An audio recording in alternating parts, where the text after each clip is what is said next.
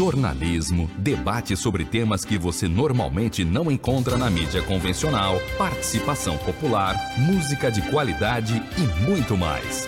Web Rádio Censura Livre, a voz da classe trabalhadora.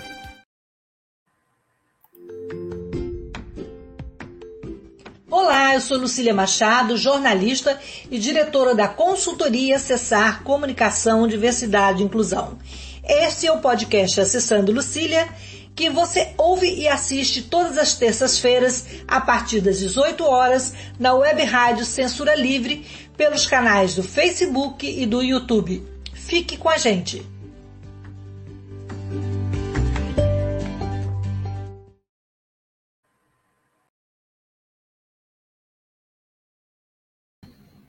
Olá, boa noite. Esse é o podcast Acessando Lucília e hoje nós vamos falar sobre um tema muito importante: envelhecimento, aposentadoria, capacidade funcional, autonomia, em alusão ao Dia do Idoso, comemorado no dia 1 de outubro. Eu vou me, me descrever e depois vou apresentar as minhas convidadas. Eu sou uma mulher branca, de cabelos castanhos escuros, estou com óculos dourado, tenho nariz e boca fina é, estou com uma blusa bege com alguns detalhes cinza e atrás de mim tem um armário branco, uma porta branca e uma, uma parede rosa clarinha. É, nós estamos aqui para essa conversa é, com duas convidadas, a Jane Erdi, que é psicóloga, professora doutora do Departamento de Psicologia da UF, e ela é coordenadora do programa Um Novo Olhar sobre Aposentadoria, e também a Felisberta Trindade, que 91 anos, professora emérita da UF, pedagoga, especialista em orientação educacional, mestre em educação, membro do Conselho Municipal de Direitos da, das Pessoas Idosas em Niterói e do Conselho da Associação dos Professores Aposentados da UF, ASP-UF, entre outras atividades. Né? Eu esqueci de falar que a Jane Zerdi também é, é uma pessoa madura, de 70 anos, e estamos aqui três mulheres idosas. Eu tenho 61 também já sou considerada idosa, né? Então, é, Felisberta, você pode se apresentar e se descrever. É bom ter você aqui com a gente. Você está então, com Maria... Isso, pode falar. Meu nome completo é Maria Felisberta Batista da Trindade. Eu sou formada no curso superior em pedagogia. Estudei sempre, tenho orgulho disso, estudei sempre em escola pública primeiro no grupo escolar Joaquim Távora e depois diretamente através de exame de admissão, que consegui passar com a ajuda do meu irmão mais velho, no Colégio Pedro II, que na época era só no Rio de Janeiro. No Pedro II, eu comecei a ter minhas experiências em grêmios, estávamos saindo do processo ah, do Estado Novo, entrando no início do processo democrático no Brasil, e eu ficava deslumbrada com aquilo. Eu me lembro que eu entrei na sala, queria saber o que, que era, o que, que não era, uma curiosidade natural. E com isso eu participei da criação da Associação Metropolitana de Estudantes Secundaristas do Rio de Janeiro, que eu não sei se está atuando ou não está, que na época que eu estava já no magistério superior, eu consegui saber que estava funcionando, mas não sei se ainda está funcionando. Bem, então, tive muitas vivências ah, anteriores até a minha condição, depois a, a me apaixonei, casei e tive quatro filhos, quatro filhos. Voltei a estudar ainda no intervalo da primeira para a segunda e resolvi fazer pedagogia. Consegui fazer já no, na Faculdade de Educação, que naquela época era a Faculdade de Ciências, Letras e Educação, porque foi justamente na época que foi criada a Universidade Federal Fluminense. E com isso, nós fomos também, que estavam em processo de formação, cooptados para ingressar na Universidade Federal Fluminense e eu acabei com meu curso, acabei meu curso de pedagogia já com a Unidade Federal Fluminense. E dava, comecei logo depois de formada a dar aulas em várias escolas particulares de Niterói. Algumas não existem mais, Bittencourt Silva, Niro Peçanha, Batista, é, dando disciplinas pedagógicas e atuando já em experiência de didática especial, porque eu não tinha sido professora primária, mas a didática especial foi me dando bagagem para conhecer, através das práticas educativas das alunas, conhecer também a realidade da escola naquela época, do ensino fundamental. E na universidade eu fiz concurso. Antes eu trabalhei no SENAC, através de seleção. O SENAC era seleção, tinha duas fases de seleção. Primeiro, conteúdo. Segundo, psicotécnico. Com entrevista depois do psicotécnico à psicóloga, que, por sinal, ela depois também foi professora da UF, do curso de administração, e nos tornamos muito amiga, Miriam Cardoso. Uma história muito bonita. É, vamos ouvir um pouquinho é, da, da história da Jane, né? Jane, é, queria que você se descrevesse, se apresentasse e falasse um pouquinho do seu trabalho para a gente é, conversar um pouquinho sobre esse processo de amadurecimento, né? Seu microfone está fechado, Janes. Oi. Abriu, abriu. Ah, tá. É, boa tarde, Lucília. Obrigado primeiro pelo convite, tá? É uma honra estar aqui com você, né? É, e a gente espera poder colaborar aí um pouquinho, né? Um pouquinho da experiência que a gente tem nesse trabalho. Bom, também é um prazer estar aqui com a professora Felisberta, né? Uma honra, né? Saber um pouco da sua história e compartilhar um pouco. É, vou me descrever. Eu sou uma mulher branca, né? É, de cabelo curto, acho que castanho, embora tenha um pouquinho de branquinho aqui. Estou resolvendo se eu deixo ou se não deixo. Às vezes a gente vai deixar, depois a gente resolve não deixar.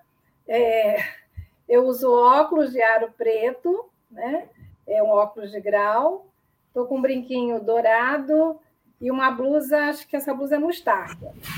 Estou numa cadeira branca e atrás de mim tem um armário e tem algo que eu destaco, que é um casalzinho, bibelô, né, como se chama, é, de idosos, que eu gosto muito, e eles estão perto do globo ali, exatamente é, trazendo esse significado né, do envelhecimento hoje, né, a população mundial cada vez mais é, envelhecendo, né, mas envelhecendo de forma é, saudável e ativa né, dentro do do possível e da realidade da história de cada um. Né? É, bom, o meu, meu pro, projeto né, é, iniciou como projeto, hoje ele é um programa né, é, de extensão, chama Um Novo Olhar sobre Aposentadoria. Ele iniciou em 2003, eu tinha um ano de, é, de UF, né? eu, vim da, eu sou de Niterói, mas é, trabalhei um tempo na universidade particular e depois, em 92, eu trabalhei na Universidade de Cuiabá, Federal de Cuiabá. Né? E no, em 2002, final de 2001, 2002, eu iniciei né, as minhas atividades aqui na UF. E esse tema é, é um tema que sempre me chamou bastante atenção, né?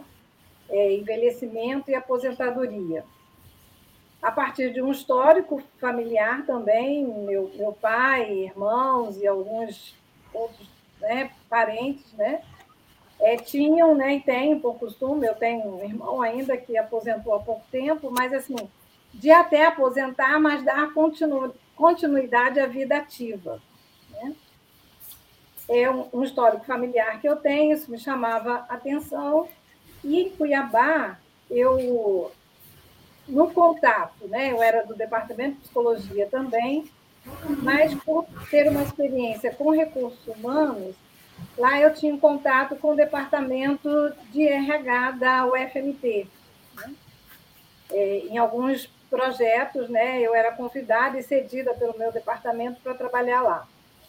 E aí começou a me chamar a atenção, aí veio além da, né, é, da, da, familiaridade né, com, essa, com esse histórico né, perto de mim, de pessoas é, com uma continuidade de trabalho, começou a vir a curiosidade é, acadêmica né, e de pesquisa, de me chamar a atenção, porque eu via lá na Universidade de Cuiabá, estando mais né, no campus e no, no departamento de RH, que as pessoas aposentadas, professores ou técnicos, elas retornavam com muita frequência é, à universidade. E aí eu conversando com os colegas né, daquele departamento, né, do RH da, da UFMT, se eles né, sabiam por quê, o que, que, que eles achavam, né, ou se tinha que realmente fazer alguma coisa depois de aposentado, se tinha algum vínculo. E entre as respostas que eu tive, é, uma colega falou assim: não, Janes, é o que a gente pensa, embora não se tenha nada aqui né, de pesquisa, mas a gente, pelo nosso olhar, a gente percebe que é a necessidade de retornar, de dar continuidade, o receio e a dificuldade do desvínculo com o trabalho formal. Né? Então, juntou esse meu interesse familiar, essa, algo que me chamava atenção, com, esse, é, com essa curiosidade já acadêmica, né? trabalhando na Universidade Federal, e vindo para cá, trabalhando com estágio em psicologia, eu comecei a pensar em fazer um, um projeto que se voltasse para é, uma preparação para aposentadoria. Na época, embora já existisse algum material, né, em 2003, mas eu não tinha realmente grande conhecimento sobre essa proposta. E aí, no meu, no meu estágio né, é, de psicologia, eu comecei a conversar com os alunos, e foi até numa época que eu tinha um outro tipo de projeto ligado ao estágio, mas estávamos numa greve né, em que esse projeto que eu tinha, que era integração de pessoas, não estava podendo acontecer porque a gente não tinha servidores para fazer o integrar. É, e aí começamos a pensar e conversando com a minha monitora na época, aluno, vamos começar a desenhar esse um, um projeto de de preparação para aposentadoria. E, coincidentemente, né, ou é, paralelo a isso, aconteceu um dos últimos grupos antes da greve, que a gente tinha feito no bandejão dessa proposta de integração, alguns servidores se mostraram inquietos sobre esse momento, né, sobre a fase da aposentadoria, que não, não é o fim da vida, nós sabemos que é uma outra fase. Né? Que... Vamos ver o que a Felisberta tem a dizer sobre isso para a gente depois você continua falando do seu tá projeto. Tá bom, tá bom. Professora, e como é que foi o seu processo de aposentadoria? A senhora se aposentou, mas não parou até hoje, né? A gente vê a senhora nativa aí, com 91 anos, participando de conselho, participando de tantas coisas. Como é que foi esse processo? Esse processo, bem, eu entrei já com certa idade na universidade, porque nós vivemos eu tive um contrato quando fiz pedagogia, não tinha concurso na época, estava em plena ditadura militar, 65. Mas não renovaram meu contrato. Também eu não achei. Eu compreendi por que, que não renovaram. E parti para continuar nas atividades que eu tinha na rede privada. Professora do curso normal do Bittencourt Silva, do curso normal do Correia d'Ávila, porque eu tinha acabado de fazer pedagogia e me dava acesso a, a esse tipo de magistério. E foi muito bom, que aprendi muita coisa, porque muitas vezes tive que substituir um colega que ficava doente, e com isso as disciplinas pedagógicas retornavam à minha mente, não só com o estudo. Mais tarde, eu fiz concurso para o SENAC. Eu chamo de concurso, que é uma seleção porque é entidade privada. Mas a seleção pareceu um concurso. Teve prova de conteúdo e teve também psicotécnico, com entrevista, todo psicotécnico, não só aplicação de teste, mas também de entrevista. Felizmente, eu consegui ser aprovada e comecei a trabalhar no SENAC, que naquela época Niterói era a capital do estado do Rio de Janeiro. E o SENAC tinha uma função estadual. O SENAC ainda existe ali onde, na Rua Mirante Tefé, mas com, com, com amplitude municipal. E, realmente, no SENAC inicial, eu aprendi muito. Aprendi muito com os cozinheiros, e teve um deles que foi líder sindical, e eu adorava conversar com ele Aprendi muito com as psicólogas, com a Miriam Garcia Nogueira, que é professora também da UF, do, da administração, agora está se aposentando. E, infelizmente, que eu gostava muito de trabalhar em Niterói, fui transferida para o Rio de Janeiro com a fusão.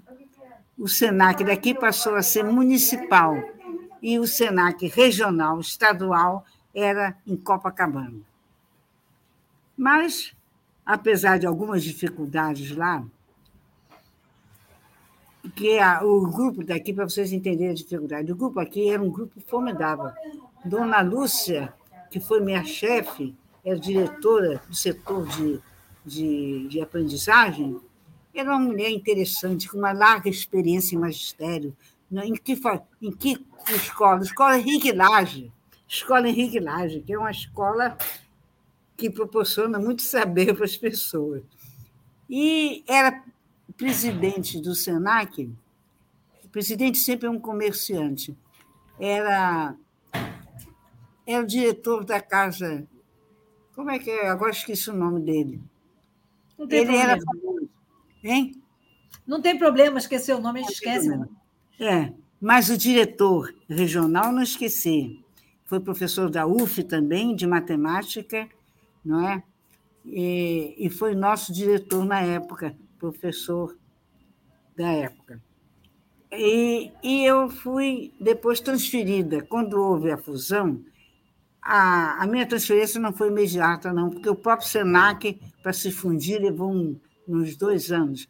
Quer dizer, 70 por aí foi a fusão, 72 eu fui transferida para o Rio de Janeiro. E para a UF, a senhora veio em que ano? Hein?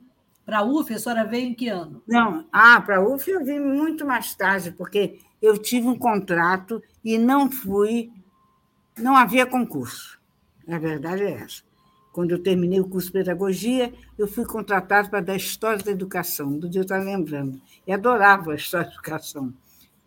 Mas não fui renovado o contrato por questão ideológica, porque eu, como como pessoa, participei de muitos movimentos sociais e políticos da época. Quando estudante, já participei da AMES, da criação da Associação Metropolitana de Estudantes Secundaristas, da UNE. Depois, como mulher, participei da Associação Feminina Fluminense, que, aliás, toda a diretoria foi presa, menos eu. Por quê? Porque eu tinha tido a minha última filha. Ia ser um escândalo, porque prenderam a diretoria toda, prenderam uma senhora de 70 anos que era presidente de honra. Um absurdo. É, tantos absurdos, né, que nem vou comentar mais. Muita história para contar, né, Felisberta? Muita história. E aí, é. você, o processo de. É, até chegar à UF, né, e como professora, é, teve também uma longa jornada, né, e de muitas vitórias, passou pela direção, não é isso?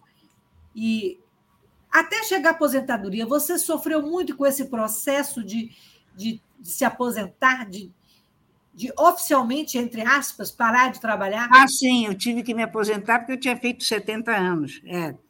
Eu terminei como diretora da Faculdade de Educação. Mas eu acho que a coisa mais importante que eu fiz na Faculdade de Educação foi a reforma curricular. Não sozinha, com a professora Gelta e os grupos todos que estavam nos, no, nos departamentos muito discutido, muito discutido, porque o curso de pedagogia era um curso que vinha de 65 e continuava, 63, né? De 65 foi quando foi oficializado na UF. Mas o curso de pedagogia tinha um currículo, não era um currículo, vamos dizer, sendo avaliado, dizer que era um currículo que não era bom, mas não era um currículo que atendia ao progresso científico, literário, etc. etc. Então, nós reformulamos, quer dizer, dirigimos a reformulação com a participação efetiva de todo o professorado e dos alunos, não foi de todos os alunos, porque, infelizmente, nós convidávamos os alunos para as assembleias, mas tinha aluno que achava que ia perder tempo, é aquela bobagem.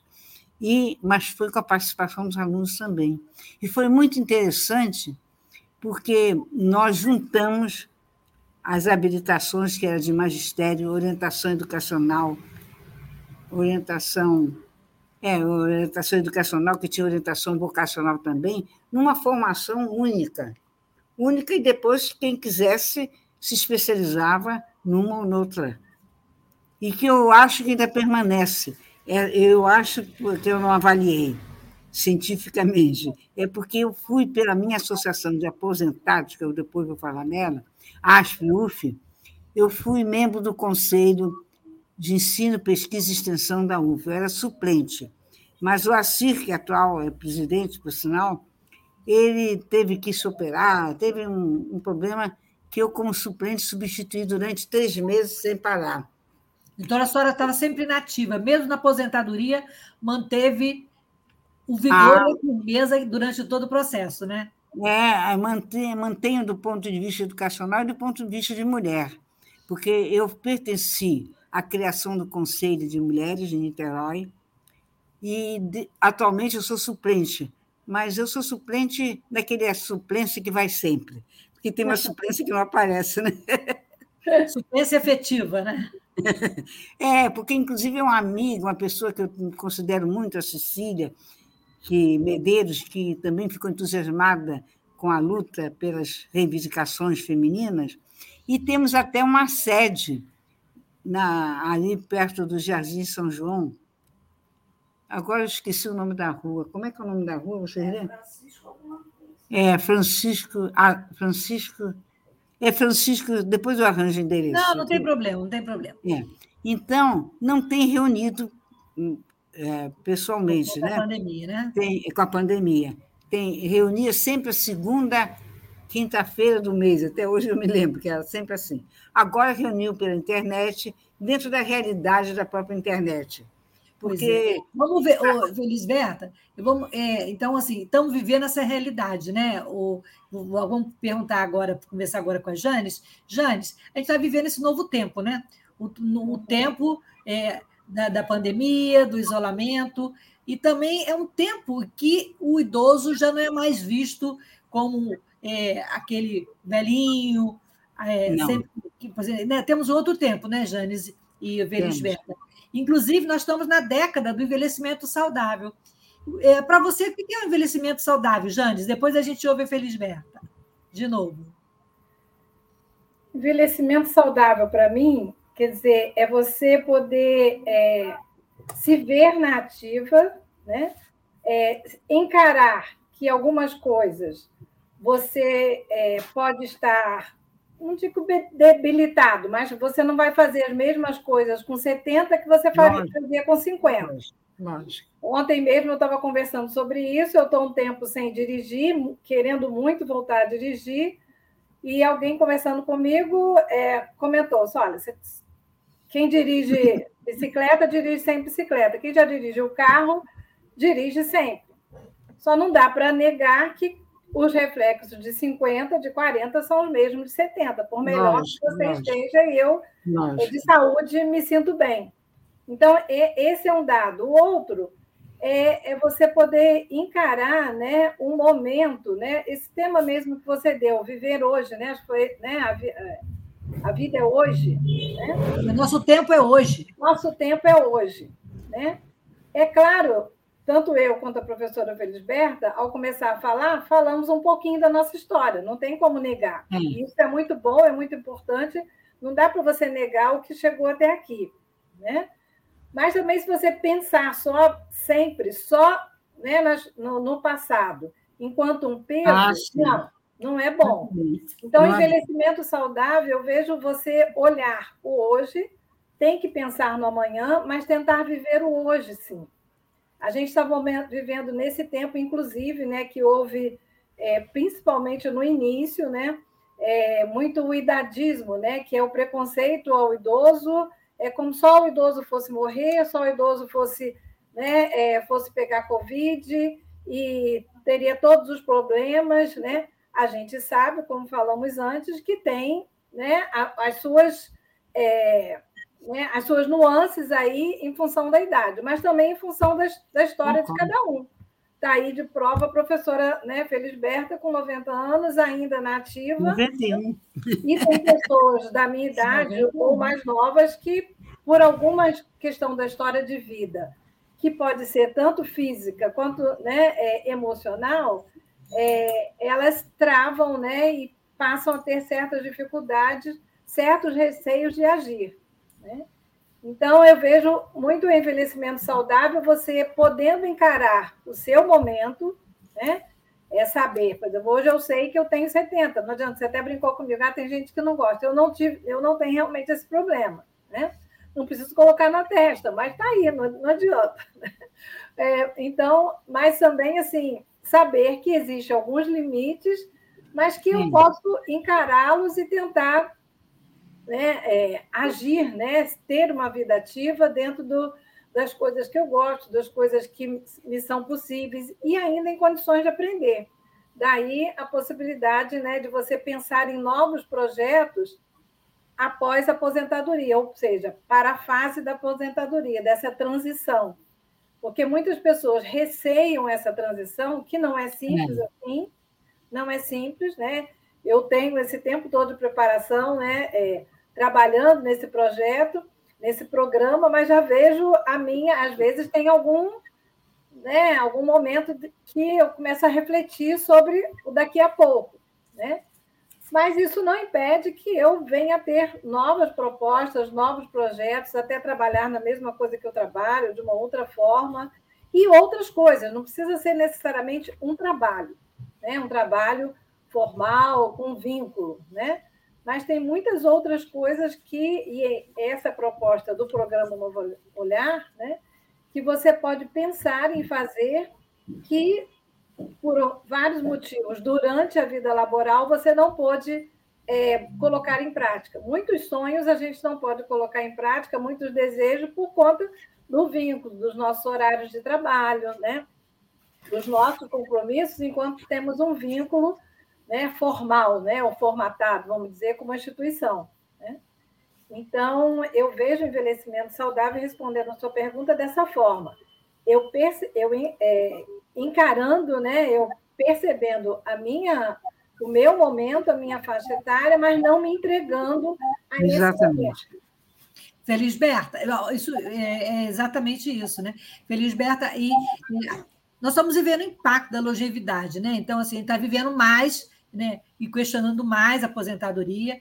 E, e as políticas públicas? Existem políticas públicas é, para as pessoas da terceira idade, para preparar para a aposentadoria? Como é que você vê é, essa, essa engrenagem hoje?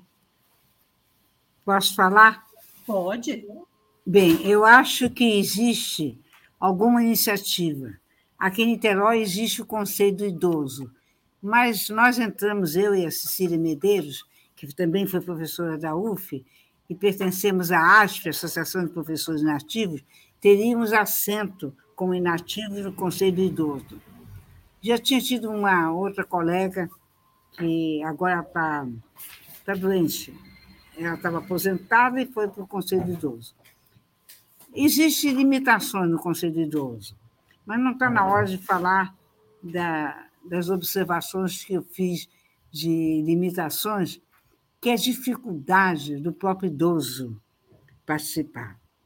Porque muitas vezes vai assistente social da entidade dos idosos à reunião. Eu disse: não vem nenhum idoso? Eu fico perguntando: não vem nenhum idoso? Mas existe um preconceito ainda muito grande. Né? contra o idoso. Preconceito no sentido de que ele está limitado, não faz isso, não faz aquilo. E muitas coisas nós não podemos fazer mais. Eu tenho noção de que eu, com 91 anos, não posso ter o mesmo comportamento que eu tinha aos 50, depois aos 70. Já há limites. Mas tem muita coisa que nós podemos fazer ainda. Participar, principalmente, do próprio movimento dos aposentados, participar de palestras que são interessantes. Ir a teatro. Por exemplo, agora não estou indo a teatro, dois anos e nós não vamos a teatro.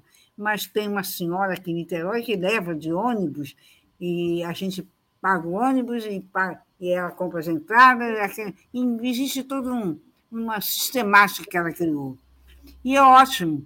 Eu vi várias peças importantes no Rio de Janeiro, graças a essa iniciativa de algumas mulheres que não estão idosas ainda, mas que ajudam aos idosos.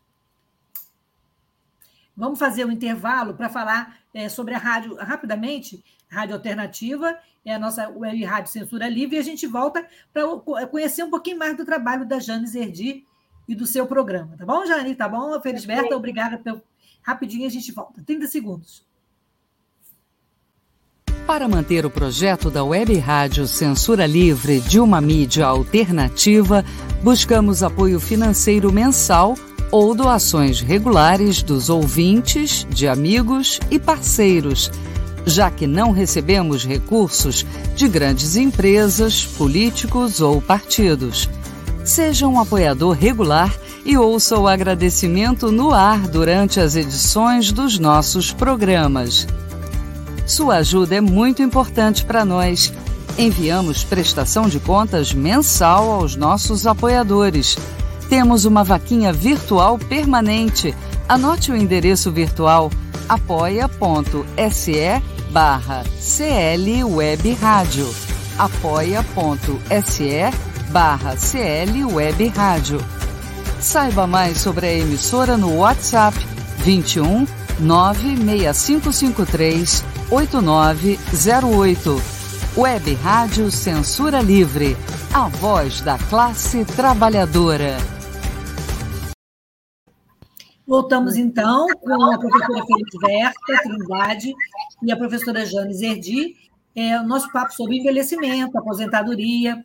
É, professora Janes, a Feliberta estava falando do preconceito, das dificuldades que ainda hoje se tem em relação ao idoso. De que maneira o seu programa, né, que dá esse novo olhar sobre a aposentadoria, é, contribui para a mudança de paradigmas né, e para esse novo cenário em que o idoso não é, é, é visto com, com, a sua produtividade e com, com a sua produção, né, seu jeito de ser, é, respeitando seus limites, como disse a Felisberta, né? Então, Lucília, eu só queria voltar um pouquinho. Quando você é, me perguntou sobre envelhecimento saudável, né? Eu queria te dar uma resposta de uma experiência que eu tive. Eu voltei a fazer análise aos 70 anos. E aí, quando eu, na minha primeira entrevista, o meu atual analista me perguntou, né? Mas por que você quer voltar, né? Ou quer fazer análise agora? Eu falei assim, porque eu quero envelhecer com sabedoria. Eu tinha um amigo que falava para mim que conheceu a minha mãe, já hoje falecida, né? Que achava ela que tinha sabedoria. O que, que é, quer dizer, sabedoria? Eu não sei nem se eu vou conseguir, né? com tanta sabedoria. Mas é saber discernir, é saber calar, é saber ouvir mais, é saber é, se acreditar, né? Então, dentro dessa proposta, é, é, que a gente tem o programa Novo Olhar sobre Aposentadoria, que ele tem dois objetivos básicos, né? que é levar as pessoas e que estão para se aposentar, ou até mesmo já aposentadas, ou até que estão no início de carreira, o trabalhador de modo geral. Porque quando o projeto iniciou, eu trabalhava mais, formava mais os grupos com pessoas que estavam em processo de aposentadoria, quer dizer, faltando dois ou cinco anos, que, que aliás é o que o Estatuto do Idoso coloca, né? que deve haver preparação com pelo menos um ano. Né? E hoje a gente acha, até porque você não prepara, você deve educar, se educar para esse momento. E educar a gente se educa a vida inteira. Né? Então, a proposta da formação desse, desses grupos hoje é com toda e qualquer pessoa que já tenha uma atividade, né, que já esteja numa prática profissional ou que estejam perto da, da aposentadoria. E qual o objetivo principal? Contribuir para a reflexão para essa nova fase. Né? Por quê? Porque o trabalho, todos nós sabemos, né, que ele passa a ser uma identidade né, do indivíduo né? A gente passa mais tempo quase que no trabalho do que em casa, do que em lazer, né? Então essa essa ruptura, né? Principalmente para quem gosta do que faz, né? E a gente está aqui com, com um grupo, né? Eu e a, né, a professora é, que gostamos do que faz, e eu tenho essa experiência com os colegas da UF é, e de outras né, instituições. É, o professor normalmente ele gosta do que faz, né? E tem outras profissões também. Então, esse, esse, essa ruptura com esse trabalho formal se torna, às vezes, muito pesado. Né? Então, a proposta desse grupo é levar a uma reflexão tá? para é, um resgate de interesses tá?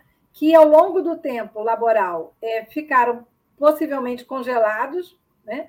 por falta de tempo, né? por falta de, o tempo né? envolvendo o trabalho e as outras atividades, dificultam muitas vezes a gente colocar determinadas, é, é, determinados interesses, desejos em prática, como é, estudar um instrumento, fazer uma outra faculdade, é, viajar mais. Né? Então, a intenção principal deste grupo é levar as pessoas a fazer essa reflexão e pensar que outro, que outro projeto né, poderia fazer à medida no momento que se aposentar. Né? E aí, a, mas eu gosto muito de deixar claro que não é levar as pessoas, né, porque eu também às vezes sou questionada para isso, a você está educando e preparando as pessoas para continuar a trabalhar. Já existe essa lei que cada vez mais, mais idade a pessoa, né, alguns hoje nem sabem se vão aposentar. Não, não é nesse sentido.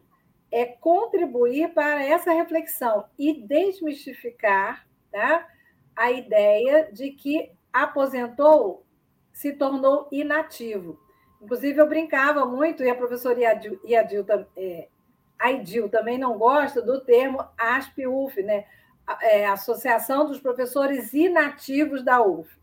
Né? A gente conversava muito sobre isso, mas ela disse que foi registrado assim, então acabou ficando assim, e é o termo que é, o aposentado é chamado. Né? Deixou de ser ativo para ser inativo e na realidade não deixa de ser, muitos não deixam né, de ser ativo pensando exatamente nessa população né, de 60 a mais que cresce cada vez mais e por conta né, da, né, dos estudos da medicina, né, é, cada vez mais com possibilidade de uma vida saudável. Porque também não adianta a gente envelhecer, daí a importância das políticas públicas e de novos projetos como esse que a gente propõe, é sem uma atividade, né? Envelhecer, né? Sem, né? Só para ficar parado ou vendo televisão, como era, né? Voltar aos aposentos, né? Uma das primeiras definições de aposentadoria. Pode sim. Eu conheço pessoas que se aposentaram, não, não quero fazer mais nada. Eu quero ver televisão, eu só quero passear, eu não quero pensar em nada. É um direito da pessoa. E é, o, o programa não leva a isso. Tá? é um programa de extensão. É um programa de extensão. E quem né? pode participar? Como é que funciona? Então, no momento, a gente está com dois grupos. Um aberto, né, que começou, já está indo por quatro, quarto encontro, né? É, e são oito encontros no momento. Mais anteriormente, a gente começou com seis, e hoje já é oito encontros por conta das avaliações né, e sugestões mesmo. Né?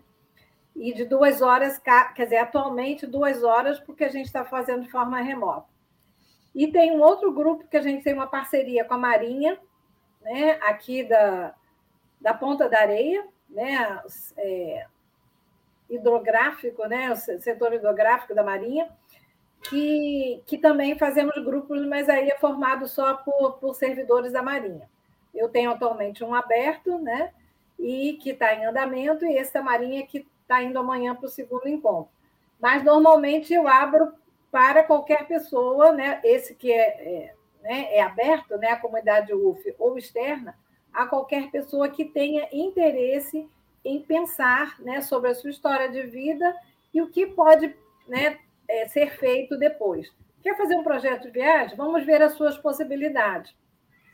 Porque também acontece isso. Eu tinha alguns sonhos, eu, qualquer pessoa, né? e de repente aquilo que nós falamos, chega um determinado momento da vida que não necessariamente a fase da velhice, mas eu passo a ter algumas limitações, né, ou financeiras, ou físicas, ou familiares, né? Alguém doente na família, aí de repente eu tinha um plano de fazer determinada, né, é, determinado empenho, né, em algum projeto, mas eu vou ter que verificar a minha história de vida naquele momento também assim como adolescente, né? Quando a gente começa né, as escolhas da vida. Nem tudo a gente pode né, fazer em determinado momento. A gente tem que ver qual é a situação familiar, qual é, né, quais são as minhas possibilidades, inclusive emocionais, em termos de encarar um determinado projeto. A importância da preparação tem a ver com isso. Você é tentar estabelecer algo dentro das suas limitações, que todos temos. Nós temos até colocamos aí os seus contatos, Janes, porque de repente as pessoas podem se interessar, participar do grupo. Tem aí o facebook.com barra jsantosherdi barra barra p. O Instagram, que é o, é o, que é o Instagram do projeto, do programa, né? PPA.uf. É, é. PPA, faltou o A, desculpa. Tem também, eu vou botar aqui para você o e-mail. Ah, por favor, a gente tem também o Facebook e o Instagram. É, voltando, é, antes de passar para a professora Felisberta, eu queria que o Antônio colocasse alguns comentários de, de nossos ouvintes e também abrir, se as pessoas quiserem fazer perguntas, elogios, comentários. Tem a Maria Elisa, disse boa noite, Maria Elisa de Alagoas. É, e a Márcia Trolli. É, boa noite, muito bom estar aqui, rever a querida professora Felisberta. É um privilégio, realmente é um privilégio ter a Felisberta aqui junto com a professora Janes. Felisberta, é, a professora Janes falou do Estatuto do Idoso. É, em relação às políticas públicas, nós já avançamos bastante, mas ainda falta muito a caminhar, né, professora? Falta. Falta muito a caminhar. O próprio Estatuto do Idoso precisa de um controle maior para sua efetivação. Aqui em Niterói existe um Conselho do Idoso, ligado à Secretaria de assistência social, é de assistência social. Mas ah, teve problemas, porque um idoso ficou doente, tem, tem certas condições que terão que ser melhor analisadas, e o conselho é, fica as representantes, é, e que eu acho isso que tem que melhorar. Assistente social, que dá o trabalho de assistência social, e que comparece porque a organização nunca pode vir. Que são coisas que nós temos que corrigir. Mas todo movimento né, organizativo, isso eu digo desde meu tempo de Associação Metropolitana de Estudantes Secundaristas no Rio de Janeiro, passa por uma série de problemas, que são os problemas, às vezes, até pessoais dos membros que estão na direção. Então, há fases melhores, fases piores, e nós precisamos realmente é, ter uma participação mais ativa. Eu sou suplente nesse Conselho Idoso, mas ele se reúne, principalmente que, quando eu e Cecília Medeiros, que é também da ASP e é, foi professora da UF, do, da Faculdade de Educação, eu sou suplente dela, mas eu sou uma suplente que gosto de participar, de também. Porque, inclusive, a suplente quando vai substituir a titular, tem que estar por dentro, tem que estar com, com a visão geral daquele conselho, da instituição e tudo isso. Senão, vai substituir só pelo fato de ter que substituir.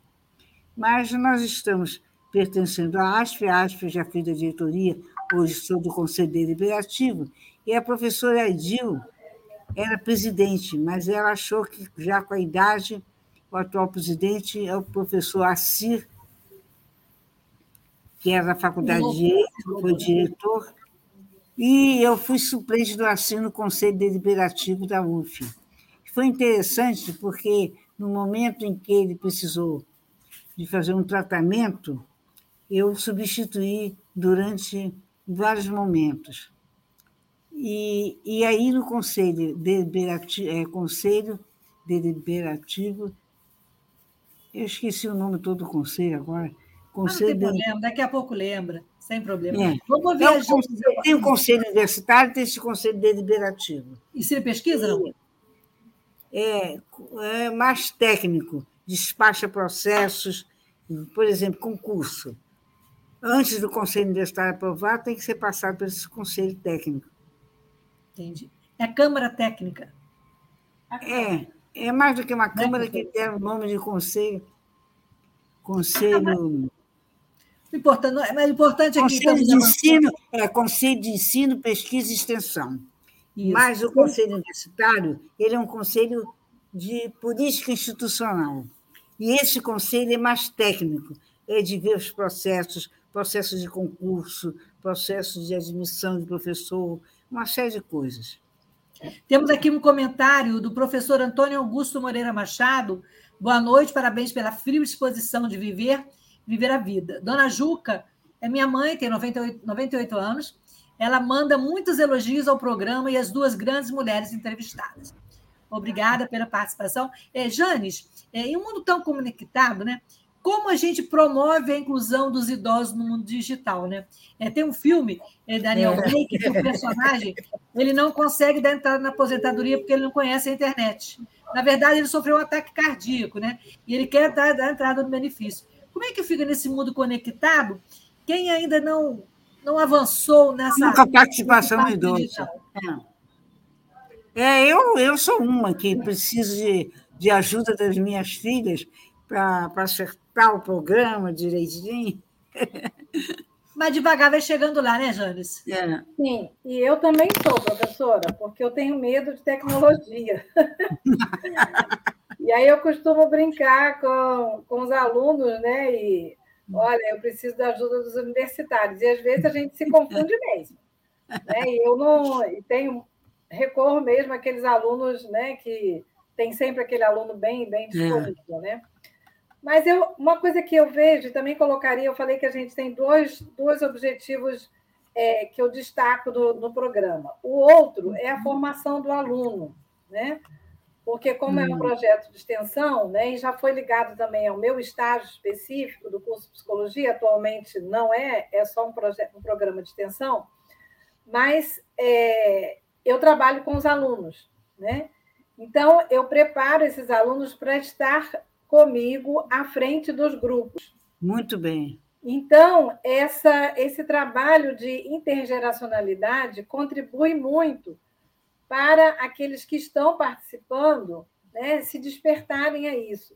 E verifico muito se é algo que tem é, me dado bastante satisfação, caminhando agora efetivamente para o meu pedido de aposentadoria, é verificar que cada dia mais aparecem alunos interessados em estudar, né, pensar sobre essa nova fase. E alunos que não têm o idadismo. Aliás, eu tenho é, essa felicidade né, de encontrar alunos que, é, que entendem né, as nossas dificuldades, as nossas limitações, embora tenha pessoas da minha idade que são expertos em tecnologia. Né? Não é o meu caso, confesso. Claro que a gente, com a prática, com o trabalho, né, é, é isso já melhora bastante. E aí você pergunta, mas como inserir? Eu acho que tudo é com exercício, é com a tentativa, é ir perdendo medo. Né? É, às vezes, até com os sistemas da UF, eu tenho medo, aí fico perguntando, pergunta a outro, porque eu acho que se clicar vai pegar fogo. Exagerando um pouco. Mas é assim, é a gente arriscar, né? Porque os erros fazem parte da vida. Lógico. Então, se a gente arrisca, então, nesse trabalho, né? É, porque o grupo acontece é, muito conforme o grupo responde. Eu trabalho muito com, é, com exercícios de dinâmica, com histórias de vida, né? Então, dentro do próprio, né, dos, dos próprios encontros, né? embora a gente tenha atualmente também é, convidados que vêm falar sobre envelhecimento, né, sobre a geriatria, né, o, o, é, o, o geriatra, né, e também a gente tem um momento em que vem um profissional da UF ou não para falar é, de uma forma mais bem objetiva sobre os trâmites de como pedir aposentadoria, né? porque muitos às vezes não sabem como começar esse trâmite, até porque muda, está né? Tá mudando sempre. Então, essa ajuda, né? inclusive também em termos do, né, dos direitos. Né? Então, é, mas a inserção, né, voltando à sua pergunta, Lucília, eu acho que é incentivar né, é, tanto o mais jovem quanto o idoso a arriscar porque vamos ter as nossas limitações. E existe caso, quer dizer, eu ouço né, de algumas pessoas próximas, ou mesmo que não sejam, né, que tem jovens, né, às vezes na própria família, que não tem aquela paciência né, de ajudar, de ensinar, já tem outros que têm um pouco mais. Então, é, se tem algum jovem aí, eu estimularia a estar é, ajudando, né, auxiliando nessa, né, é, nessa contribuição de levar, de inserir né, o idoso na tecnologia. Né? E tem cursos também, né? Tem, nós temos tem cursos né, que contribuem hoje para essa, né, essa inserção. Né? Mas é também não ter medo de errar. A Velisberta tem uma Um pouquinho. Oh, é isso mesmo. A Felisberta tem a ajuda preciosa das filhas, né, Felisberta? Eu acho que é. você sofreu preconceito, a, a, a longevidade, a sua maturidade, chegando na terceira idade, você se, sofreu preconceito por ser uma idosa? Como é que você vê o idoso hoje nesse cenário? Como eu vejo, eu acho que existe preconceitos por parte de pessoas que eu considero-as ignorantes que não, não admitem que a vida vai até um, até bom, com 91 anos eu ainda estou existindo. Quantos já morreram com 60 e tantos, 70, 80? Quer dizer, minha vida está sendo mais extensiva até do que meus irmãos. E eu fico pensando muito nisso às vezes. Como é bom eu ter sempre presente em mim a necessidade da participação social. Quando eu conheci a ASP, eu conheci de uma forma até interessante. Eu vi um anúncio aula de italiano. E eu aprendi italiano quando era adolescente. E depois nunca mais. Aí disse, ah, mas eu vou voltar a estudar italiano. Que eu também, outra coisa é achar que, que nós, porque nos aposentamos, não podemos estudar mais, não podemos isso, podemos, podemos tudo. Tudo pode ser feito só se tiver uma doença daquelas horríveis que você não consegue comparecer. Aí eu comecei a observar como era interessante, tinha umas reuniões, como era interessante que tinha um almoço. Eu fui e entrei para sócia. Entrei para sócia porque nós temos um almoço, começou em, começa em março, janeiro, fevereiro, não, porque às vezes o idoso quer visitar os netos, quer visitar não sei quem, então tem que pensar também na objetividade das circunstâncias gerais. Aí tem um almoço segunda quinta-feira do mês. E tem sempre que tem um piano lá, as colegas que foram pianistas e não, se, não seguiram a sua condição de pianista e seguiram a condição de professora universitária. De piano é mais um, um prazer familiar e fazer na hora da ASP, que elas tocam músicas lindíssimas, tanto música clássica como música popular. E eles têm um coral. O coral não participa do coral, porque eu, eu cheguei à conclusão que eu não sou boa de coral. Mas participo de palestras, ajudo às vezes a organizar uma palestra, e participo do Conselho Deliberativo, que não tem grandes trabalhos, porque também um conselho deliberativo, minha experiência anterior, deliberativo, de um sindicato, tem muito trabalho. Mas o nosso depende só do aumento geral, o aumento de luta mais global, e não tem os problemas que muitas vezes no âmbito no âmbito de trabalho você tem a importância de um sindicato, de uma associação, que veja as questões deliberativas. Então, eu me sinto muito, muito bem, muito bem, muito feliz, como se diz, né, de pertencer à ASP, porque me distrai. Eu, eu, às vezes, não posso ir sozinha, vou com uma moça que, que me ajuda, que não tenho preconceito contra isso. Quando não posso ir com uma filha, vou com uma, uma jovem, outra, e elas adoram, porque a comida lá é gostosa. Muito bom. Tá? É. Temos aqui um comentário né, hum. da Maria Elisa. Quantos relatos ricos e histórias vividas por essas duas competentes profissionais e ver que ambas continuam atuantes, especialmente a professora Felisberta, com sua memória invejável. Parabéns, Felisberta.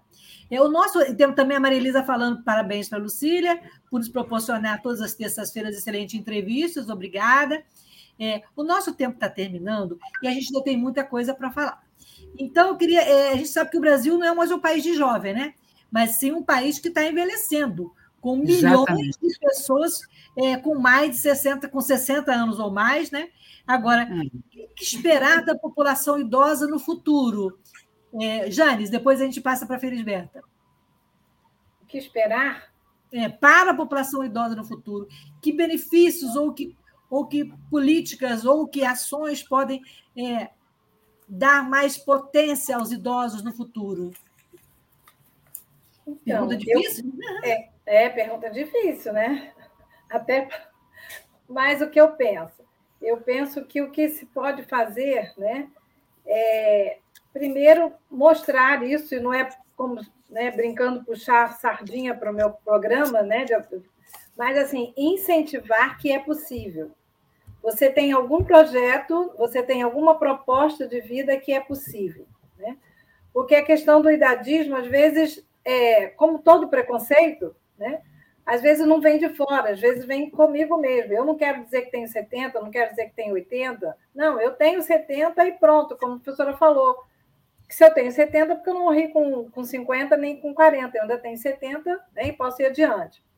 Então, eu vejo assim o incentivo de mostrar né, para as pessoas que estão envelhecendo né, que o envelhecer não é só contar mais anos, mais anos, né? mas é mostrar possibilidades né, de apresentar o seu potencial, seja no lazer, seja na cultura, seja na, né, no envolvimento político, no voluntariado, seja numa, né, numa vertente é, religiosa, né, algum vínculo né, religioso que a pessoa tenha. Por quê? Porque é a, sua, a sua história de vida vai te levar a uma vida mais saudável. Tá?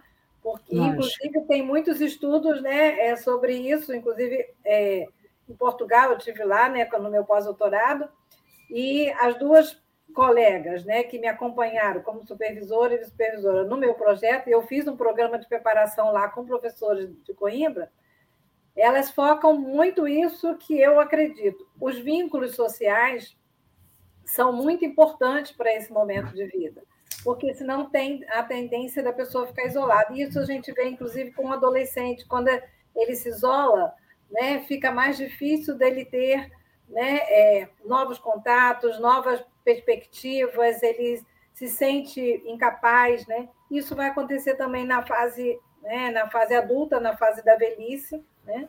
É, na fase do idoso, né? Hoje não, o velho, o termo velho foi mais, é mais colocado como idoso exatamente pelo preconceito de ser velho, né? Da velhice, né? Do, é, de como era visto, né?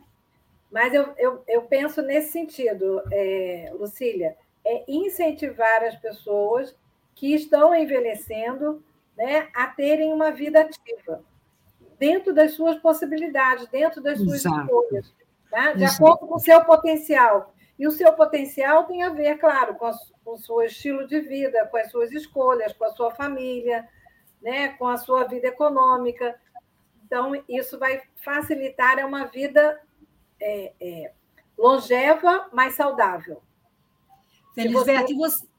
Pode, pode, pode, concluir, professor, pode concluir. Né? é, se você né, for estimulado a isso, porque senão é como a gente via antigamente, ah, o idoso né, vai ficando isolado, não serve mais para nada. Né? Por exemplo, não, não deixar. Ah, eu sou a favor de que a pessoa idosa, dentro do possível, né, ainda cuide das suas coisas, tenha sua independência enquanto for possível, porque isso ela se sente valorizada.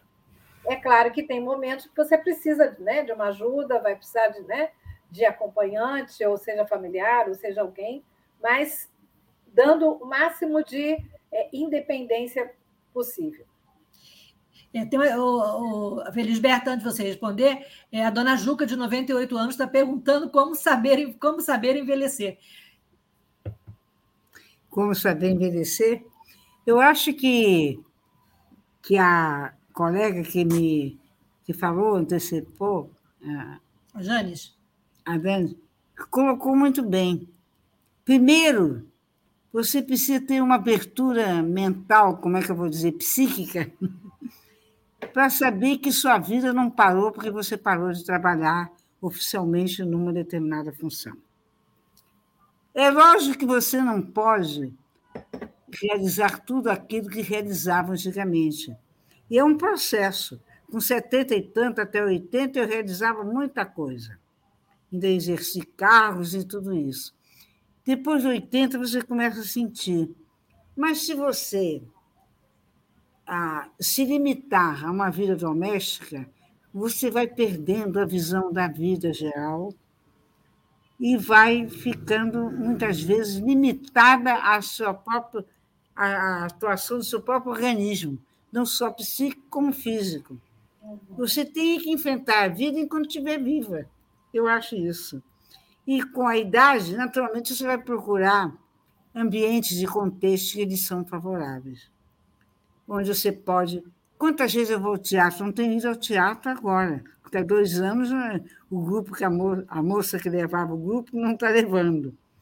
Mas eu ia, primeiro eu fui sozinha, depois eu convidei uma das filhas e sempre tem uma, uma pessoa da família comigo para ir ao teatro. E vamos ao, de ônibus ao Rio de Janeiro assistir peças muito boas, as melhores peças, porque ela, para vender as entradas, tem que escolher uma peça boa, né? É isso. Lógico. Então, e nosso a, tempo terminou. Nosso tempo, nosso tempo, infelizmente, terminou. A gente ficaria então é conversando. Então, eu, eu, eu tenho ido ao teatro e vou às coisas, não tenho ido agora esses dois anos. E eu queria agradecer demais a sua a participação da, da Jane e da professora Felisberta, que contaram histórias, deram exemplos de vida, né? E dizer que a velhice, eu espero que a velhice passe a ser considerada uma fase boa da vida, que ela não Exatamente. seja rotulada apenas pelas perdas, mas também reconhecida pelos ganhos, pela agitação, pelas transformações, né? E que caiba ao idoso, né, a nós, que nós possamos potencializar os nossos próprios recursos para que nós possamos atuar nessa autoconstrução né, de, da subjetividade da identidade. Muito, é, muito bem. obrigada a vocês. Se vocês querem falar mais alguma coisa. É... Não, acho que foi muito boa. Muito boa. Eu, eu só agradeço mais uma vez a você, Lucília, e também ao privilégio de me colocar nessa live com a professora Felisberta, né, que eu conhecia de nome, mas não conhecia pessoalmente. Uma honra para mim poder estar participando com ela e com você tá, desse momento. Tá? E estou à disposição. Muito obrigada, professora Felisberta, professora Janes. E ah, seguimos na luta né, por, por políticas públicas, por programas isso, e isso. vida saudável e para todas as pessoas idosas e continuamos na luta. Na próxima terça-feira a gente se encontra aqui com mais um tema de debate. E o nosso podcast fica acessível no o Spotify, no Google Podcast e outras plataformas. Muito obrigada a vocês, queridas. Beijo grande e até a próxima. Um abraço também, um beijo grande. Obrigada, professoras. Obrigado. É. Vida saudável com qualidade, né? Isso. Obrigada, viu, Lucília? Obrigada, queridas.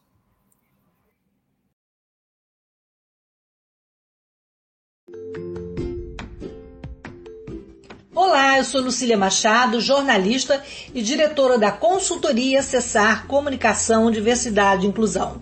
Este é o podcast Acessando Lucília, que você ouve e assiste todas as terças-feiras a partir das 18 horas na web rádio Censura Livre pelos canais do Facebook e do YouTube. Fique com a gente!